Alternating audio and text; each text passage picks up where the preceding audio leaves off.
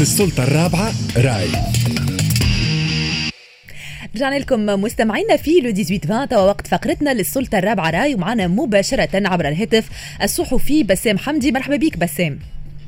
مرحبا تحية طيبة ليك فدوى ولكل مستمعي إكسبريس إف شكرا لك باش نرجع معك في البداية آه بسام بالتعليق على مستجدات الوضع السياسي في تونس. اليوم تقريبا مرت 43 يوم على إعلان رئيس الجمهورية عن القرارات الاستثنائية وما زلنا إلى اليوم دون رئيس آه حكومة. ونعرف الكل خسائر التأخير هذا خاصة من الناحية الاقتصادية وهو مدفع تقريبا الرأي العام الوطني وكذلك الدولي إلى مطالبة قيس سعيد بضرورة الإسراع في الإعلان عن خطواته القادمة. ما هو تعليقك بسام على هذا التأخير؟ وعلى تعامل الرئاسة أيضا الجاف وخلينا نقول الأفقي مع من يريد استقاء معلومات حول موعد تعيين رئيس حكومة. هو في الحقيقة يمكن قراءة هذه المسألة من عن عنوانين كبيرين وهما العنوان الأول يعني الخطوة الأولى اتخذها قيس سعيد كانت ربما مدروسة نوعا ما واتخذ قرار تجميد البرلمان ورفع الحصانة عن النواب وفق آليات دستورية. كان الرجل يعلم ماذا يقوم وبماذا سيتحرك وكيف سيتحرك. اليوم أعتقد أن رئيس الجمهورية أصبح من الناحية السياسية في حالة ارتباك. هذا الارتباك عطل إلى حد اللحظة.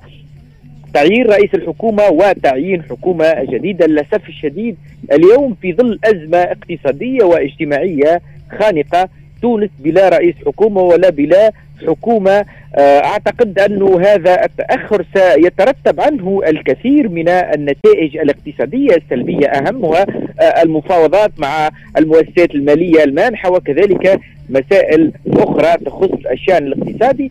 كذلك يمكن القول بأن رئيس الجمهورية أصبح اليوم في حيرة سياسية. هل أنه سيختار الشخصية السياسية التي تكون مقربة منه ولا تقوم بالخديعة؟ السياسية أم أنه سيختار رجل الاقتصاد سيضعه على رأس الحكومة؟ هذا رجل الاقتصاد من الناحية ربما القرب من قيس سعيد قد لا يكون مضمون مثل الشخصية الشخصيات السياسية المرجحة لديه على غرار نادي عكاشة أو توفيق شرف الدين. كل هذا الارتباك يضع قيس سعيد في دائرة ضبابية واسعة وهو كذلك ما دفع أعتقد أنه الكثير من الدول والمنظمات الدولية إلى المطالبة بضرورة السير في الخطوة الثانية خلال هذه الفترة. ما هو تعليقك بسام الآن على البيان اللي كان صدر البارح على سفراء مجموعة السبع وما هو تعليقك أيضا على ما جاء البارح أيضا في مقطع فيديو للرئيس السابق المنصف المرزوقي اللي قال الناس اللي هللت يوم 25 جويليا واعتبرت أنه ستفتح أمامها أبواب الجنة ستكشف أنها أبواب جهنم. هو واضح أن الدول الأوروبية تقريبا اليوم متفقة على الأقل من ناحية أن رئيس الجمهورية اليوم تغاضى عن ملفات اعاده البرلمان وأصبح الرجل يطوي هذه الصفحة في تاريخ الماضي. وأعتقد أنه أقنع الدول الأوروبية بضرورة حل البرلمان ومن خلال محادثاته بين لجميع المتفاوضين معه أن المجلس النيابي أصبح بمثابة بؤرة لإنتاج الفساد وأصبح ربما سلطة تشريعية تحسن بها لوبيات الفساد للقيام بجرائم فساد مالية كبيرة. لذلك أعتقد وحسب قراءة شخصية أن بيان مجموع الدول السبع هو يحث رئيس الجمهورية على اتخاذ الخطوة الثانية وهي ربما تعيين رئيس حكومة جديد وتعيين حكومة جديدة دون مطالبته بالعودة أو إعادة نشاط البرلمان. اليوم في الحقيقة وحسب بعض الكواليس أعتقد أنه هناك مقترح لاستقالة رشد الغنوشي من رئاسة البرلمان وإعادة البرلمان لسالف مساته لكن هذا المقترح أعتقد أنه لن يلقى ترحيبا من رئيس الجمهورية قيس سعيد الذي يعتبر أن المنظومة الحاكمة برمتها أفشلت الديمقراطية وصنعت ديمقراطية فاسدة في تونس.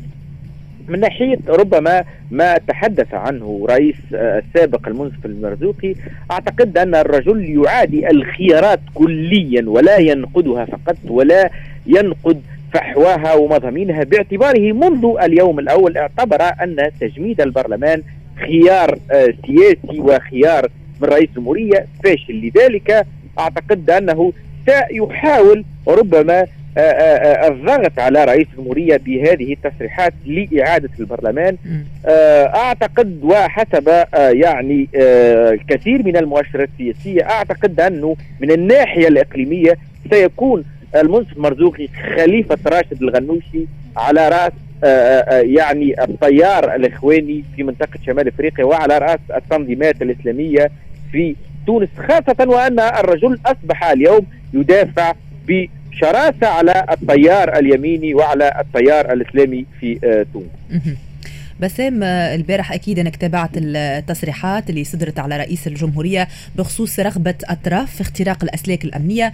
كيفاش تقرأ آه، بسام؟ توعد رئيس الجمهورية في كل مرة بأنه سيكشف عن الأسماء سيفضح الفاسدين وسيقضي عليهم. كيف تقرأ هذه التلميحات والإيحاءات في كل مرة دون الكشف عن تفاصيل وشرح واضح لهذه التصريحات؟ هو الواضح أنه رئيس الجمهورية قيس سعيد كسر كل قواعد السياسة الاتصاليه ويغط يغص يعني في الضبابية الاتصالية آه، كل المصطلحات التي يعتملها آه، في خطابه تقريبا آه، غير واضحة وتعتبر ضبابية. في كل مرة يلقي بالاتهامات. اليوم الرأي العام يريد أن تتضح هذه الاتهامات لأنه ليس من السهل أن يتحدث رئيس الجمهورية والقائد الأعلى للقوات المسلحة عن محاولات اختراق مؤسسة أمنية كان من الأجدر البوح بهذه المعطيات أو التكتم عنها لصالح الأمن القومي. هذا الارتباك في الاتصال السياسي يؤثر كثيرا على أداء رئيس الجمهورية من الناحية التواصلية سواء مع الرأي العام أو حتى مع وسائل الإعلام. للأسف الشديد اليوم نحن كصحفيين نعاني التحوز أو معرفة معلومة ما تخص القرارات الجديدة أو حتى آه، وكأننا آه، آه، وسائل الاعلام اليوم نعيش غربة مع رئيس الجمهورية للأسف. في تكتمه ويختار طريقة وحيدة وهي الإدلاء بخطابات وبيانات الخطاب الأفقي الخطاب الأفقي الذي يعتمده في صفحة رئاسة الجمهورية دون أن تطرح عليه أسئلة وهي الأسئلة المطروحة في الشارع التونسي وليعلم رئيس الجمهورية أننا ننقل المعلومة للتونسيين وليس لمنازلنا أو لعائلاتنا أو حتى لمؤسساتنا وإنما فقط نريد أن نوضح كل خيارات رئيس الجمهورية للشعب الكريم.